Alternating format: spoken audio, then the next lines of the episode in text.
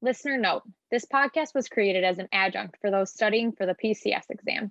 By no means do we guarantee that one will pass the exam solely by listening to this podcast. We encourage all those studying for the exam to put the appropriate time and effort into their studying using resources recommended by the ABPTS and the APTA. It is not allowed to discuss test content, and we will not accept any questions related to test content.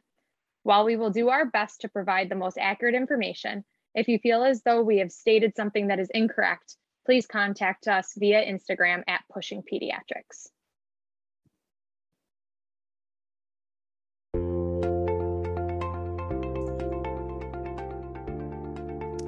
Hi, I'm Sheila.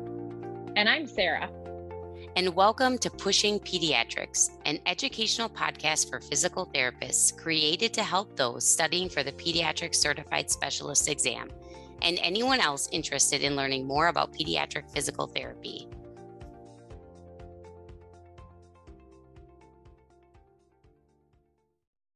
All right, today we're going to start by reviewing the content information in chapter three and four of Campbell.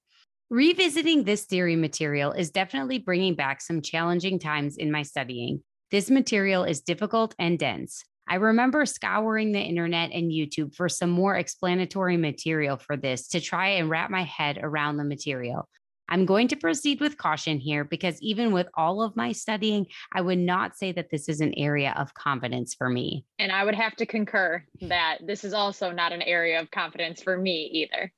The major theoretical approaches to developmental change encompass three views neuromaturationist, cognitive, and dynamical systems. The neuromaturationist theories view the nervous system as the base for development. Functional behaviors occur as the nervous system develops, and the more complex behaviors reflect the higher levels of the nervous system. This theory really diminishes any consideration of the role of the external environment. This theory really emphasizes reflexes. The presence or absence of reflexes drives further testing and intervention. This theory is really the foundation of how we developed a detailed description of motor milestones in time. This information has helped us understand if a child is progressing typically and on what timeline. We will talk about cognitive theories next. There are two main ones that Campbell outlines developmental cognitive theories and motor learning cognitive theories. Developmental cognitive theories relate specifically to the development of basic motor skills, sitting, rolling, walking. Motor learning theory was developed to explain new skill movements that older children or adults learn, like bike riding or playing sports. Regardless, they both describe an interaction between cognition and movement. Piaget contributed to cognitive theories, most notably describing four stages of cognitive development the sensory motor stage, which is zero to two years, the pre operational stage, which is two to seven years, the concrete operational stage, which is seven to 11 years, and the formal operation stage, which is older than 11. As a pediatric PT, our main influence is in the sensory motor stage. Piaget talked a lot about the idea of assimilation Basically, a child does something, it doesn't work, and they need to change their technique and repeat many, many times before they are successful. The next part of cognitive theories is motor learning. Sarah is going to cover this in depth in the second half of this episode. I will say a key aspect of this theory is the Fitts and Posner stages of motor learning. This definitely came up a lot through our studying and is worth knowing well. They propose three stages of learning the first being cognitive, followed by an associative phase to link parts into a full skill, and then the autonomous stage, which is the automatic stage, where they no longer need the same cognitive processes. Learning based theory suggests that motor skill development is the consequence of learning to solve problems by trial and error. PCS Advantage has a really good study guide on all of this information, and they help to kind of break it down in a simpler way. As far as the cognitive associated phase and the autonomous stage, one thing that I really thought about with learning this is in cognitive, you think about what you're doing. In the associated phase, you begin to associate from one task to the other. And autonomous, you just do it without even thinking about it. That's a really great way to think about it. The last main theoretical approach is the dynamic systems approach. In this approach, no primary driving influence leads to developmental change. Many systems interact to produce skill development, hence the name. This theory also challenges the idea of predictable linear change, but instead believes that motor skills are not necessarily smoothly obtained. They just seem that way because our milestone tables are an average. But our ranges tell us there's great variability in milestone development. There are a number of theories under the umbrella of the dynamic systems theory outlined in Campbell that are beyond the scope of this podcast and probably beyond the scope of my ability to explain it to you. And the more I talk about all of this, the more I'm worried I'm going to A, screw something up, or B, confuse you more. So I'm going to end the theory stuff here. Sarah will pick up a little more with motor learning in a bit. We're happy to dive deeper. If you have specific questions, feel free to reach out to us on Instagram.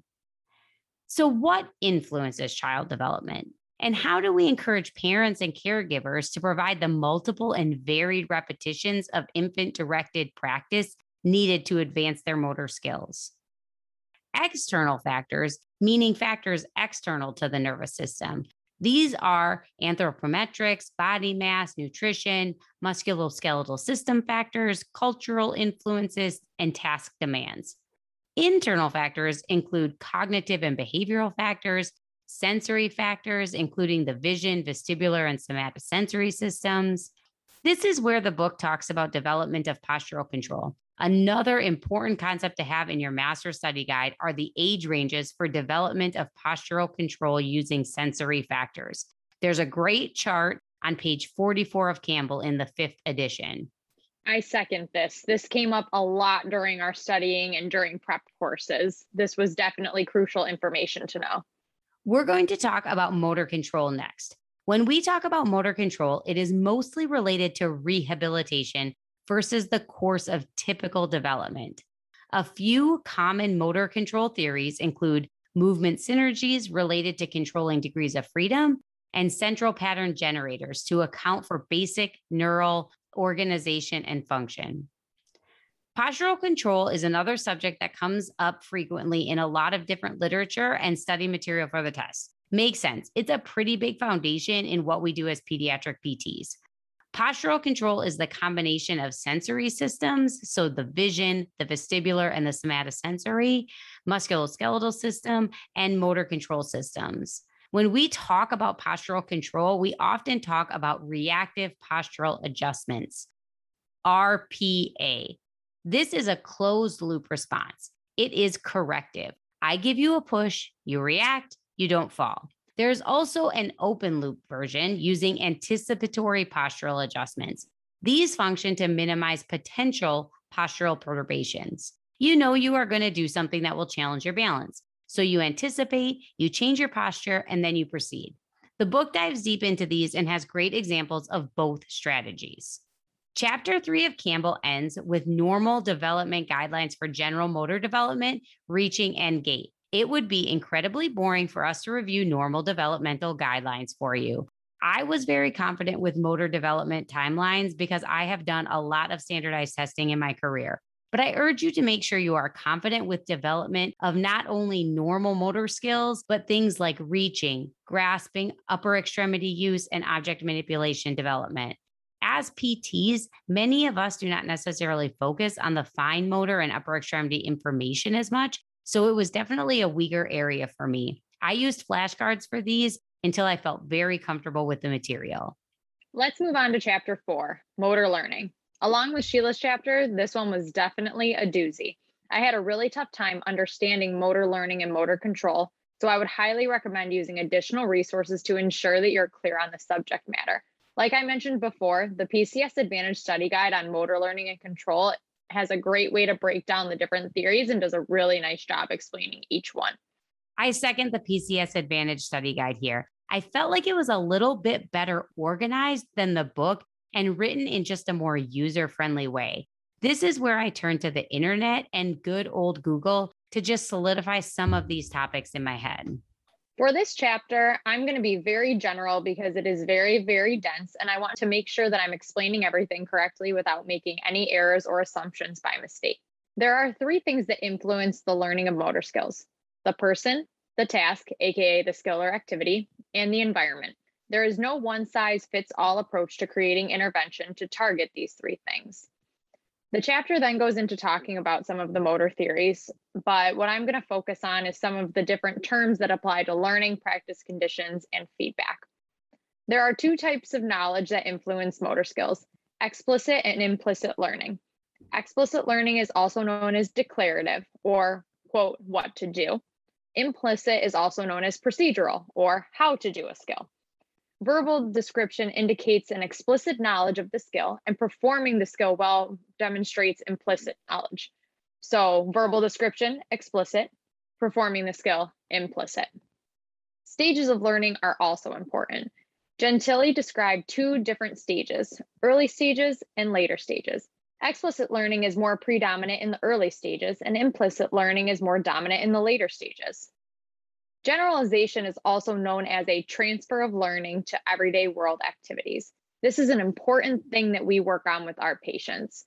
Think of working on a skill, such as transferring into and out of a wheelchair in the therapy room, and being able to perform the same skill when the therapist is not present. You will see this concept over and over in your studying. Using skills in meaningful situations should be the guiding principle of our treatment sessions. When teaching a child to perform a skill, we use different types of instructions. One form of providing instruction is through demonstration or modeling. Another way to provide instructions is through verbal instructions. Two things to keep in mind with verbal instructions are the amount of instructions so fewer in number and concise in presentation is best, and the need to focus a person's attention.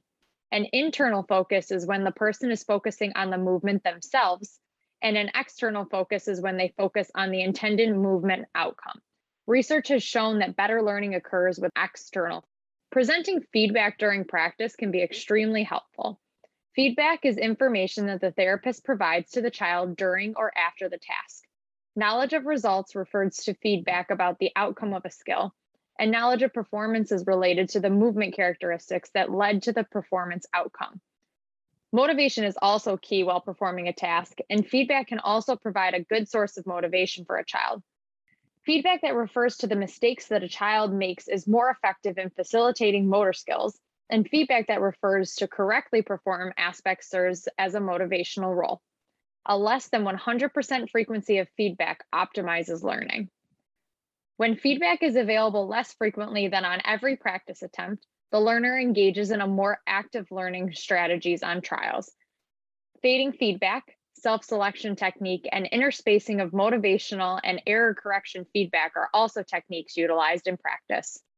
The research hasn't really defined an optimal way to disperse the two types of feedback, but you need to be familiar with the types of feedback and the techniques to reduce frequency that Sarah discussed. For the next section, I'm going to run through just some main definitions regarding practice structure. The PCS Advantage study guides do a great job of breaking down these and providing examples as well. Practice variability is when there are variations in the context in which the skill or activity is performed. Two ways to increase practice variability is through movement exploration and discovery learning. Two types of practice schedules are blocked and random. Block practice schedules engage the learner in a non-repeated sets of practice trials. Random practice schedules engage learning in performing all skill or activity variations in random order throughout the practice section. Early practice involves block practice, and as practice continues, smaller block sizes are introduced until a random practice schedule is achieved. Practice specificity is also key. So if you want a child to work on walking and get better at walking, it's important to work on walking. Massed and distributed practice are another type of practice structure. Mass practice tends to be longer, active practice and shorter rest periods, while distributive practice has a shorter practice time with longer rest intervals. Whole practice is when the activity is practiced all at once, and part practice is when segments of one activity are practiced at a time. Skills that are low in complexity should be practiced as whole skills, while more complex tasks should be practiced as part practice. You can also reduce the difficulty of a skill to still practice it as a whole task rather than breaking it into parts if needed. For typically developing children, information should be provided at a rate in which the child can process. Reduced feedback has shown to be less beneficial than feedback provided after every trial in children. In regards to motor learning and pediatric rehabilitation, practice makes better. Task oriented training is key, put stars next to that one, and salience of motor activities is key. Yes, task oriented training. I can't think of a concept that was more burned into my brain by the time we were done studying. Task oriented training is one of the most researched concepts shown to be successful in pediatric rehabilitation. Remember, in episode seven, when we discussed that the PCS is really focused on evidence based medicine, this is one of your evidence based approaches. The book uses constraint induced movement therapy and bimanual training as examples of task oriented approaches. MedBridge also has some great content on this information in their cerebral palsy content. As we wrap up this very complex group of topics, you may feel a bit overwhelmed. I think it's important to hit this content early and return to it throughout your studying. It is foundational, and you will see it creep back in often while you're learning about evidence based interventions in all of the different conditions. PCS Advantage and MedBridge both are good additional resources that present this content slightly differently to help you have a deeper and more confident understanding. We tried to stay general here because we really just didn't want to add confusion, but this is where we're open to questions and suggestions. As you're getting into your studying and you start hitting this content hard, reach out and ask questions, and we'll do our best to clarify, offer examples, or reach out to our wide expert net to get you the answers that you need to feel confident. We are still learning right along with you. Thank you all so much for listening to Pushing Pediatrics. You can follow us on Instagram at Pushing Pediatrics. We would love to hear from you, so send us questions, suggestions, things you want to hear more of, and things you'd maybe want to hear less of. We will talk to you guys next week. And remember, you totally got this.